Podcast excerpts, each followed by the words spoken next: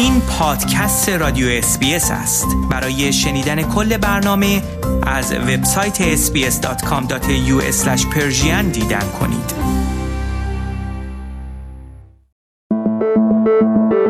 خورشت تکنولوژی.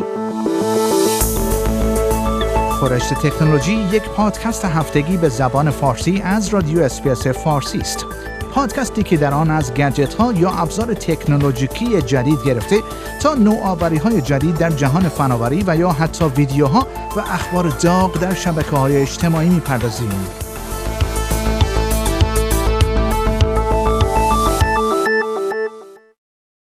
تا چند سال بعد مسافرانی که از استرالیا به انگلیس سفر می‌کنند، شاید حتی قبل از اینکه فیلمی که در هواپیما تماشا می‌کنند تمام شود به مقصد برسند.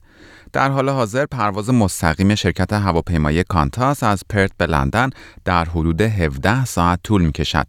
اما آژانس فضایی انگلیس اعلام کرده است در پی احداث اولین فرودگاه فضایی و یا به اصطلاح اسپیسپورت است که می‌تواند مسافران را ظرف مدت نود دقیقه بین استرالیا و انگلیس جابجا کند.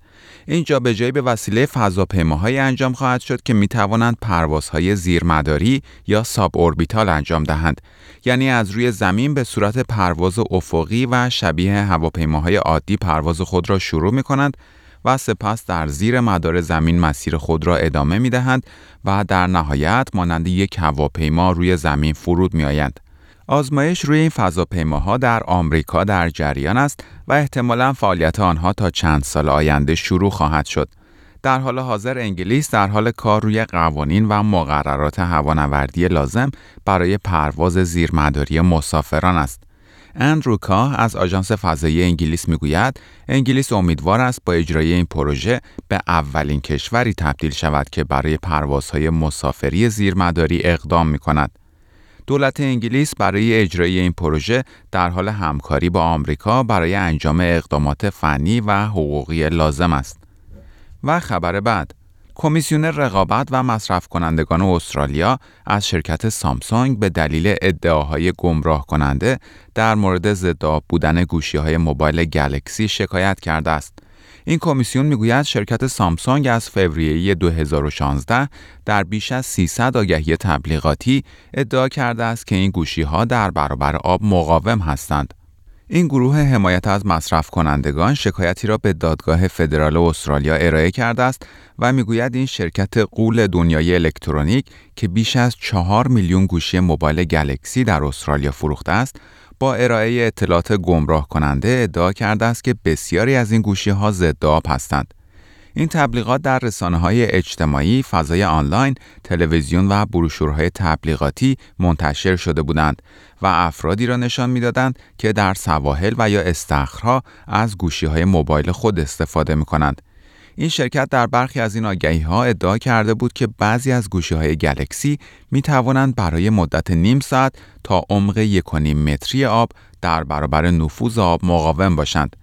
در برخی از این تبلیغات کاربرانی نشان داده می‌شدند که در زیر آب از دوربین موبایل خود برای گرفتن عکس استفاده می‌کنند.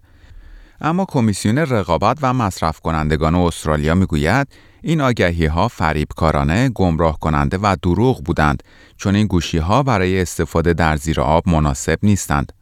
راد سیمز رئیس کمیسیون رقابت و مصرف کنندگان استرالیا میگوید شرکت سامسونگ در این تبلیغات گوشی‌های سامسونگ را در موقعیت‌هایی نشان داده است تا مشتریان بیشتری جلب کند. وی میگوید تحت قوانین مربوط به حقوق مصرف کنندگان استرالیا شرکت‌ها نمی‌توانند مشتریان را در مورد محصولاتشان گمراه کنند. گفته می‌شود شرکت سامسونگ قصد دارد در برابر این شکایت از خود دفاع کند. این شرکت در بیانیه‌ای اعلام کرده است سامسونگ از بازاریابی و تبلیغات خود در مورد مقاوم بودن گوشی‌هایش در برابر آب دفاع می‌کند. این کمیسیون مصرف کنندگان استرالیا می‌گوید این شرکت آزمایش‌های کافی برای اثبات ادعایش را انجام نداده است و هنگامی که گوشی‌های برخی از مشتریانش در استرالیا به دلیل قرار گرفتن در معرض آب آسیب دیدند، به تعهدات خود در چارچوب ضمانتنامه محصولاتش عمل نکرده است. و خبر بعد، یک شرکت آمریکایی از برنامه بلند پروازانه برای ایجاد تحول در بزرگراه‌های استرالیا خبر داده است تا یکی از بزرگترین موانع برای استفاده از خودروهای برقی در استرالیا رفع شود. این شرکت اعلام کرده است قصد دارد اولین شبکه بزرگراهی ایستگاه‌های شارژ خودروهای برقی را در استرالیا احداث کند.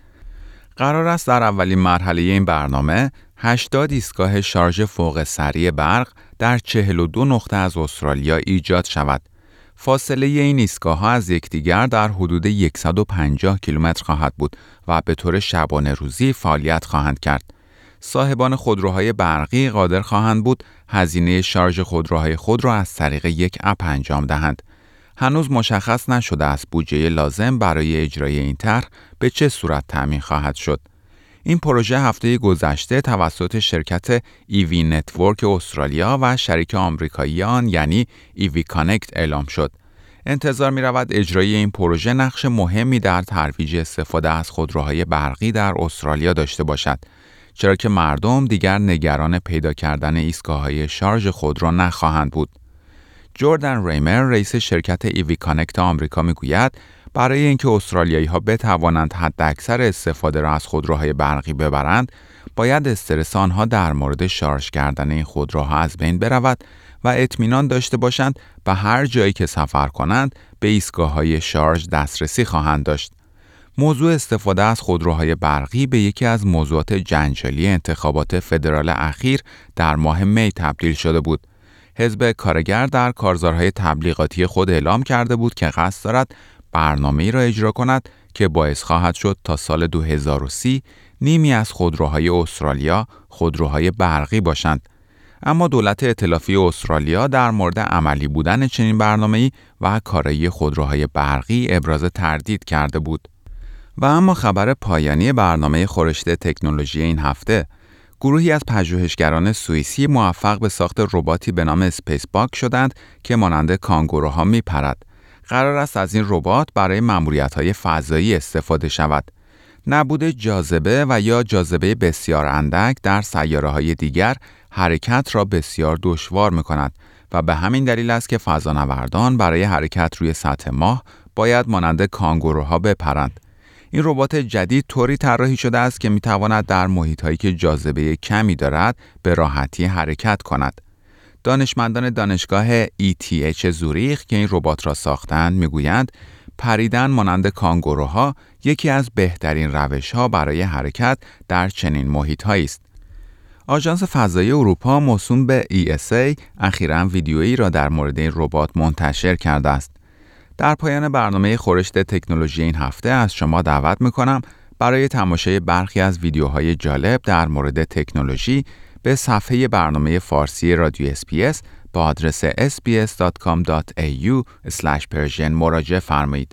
شما همچنین می‌توانید پادکست‌های برنامه خورشید تکنولوژی را دانلود کنید و در هر زمانی که خواستید آنها را بشنوید.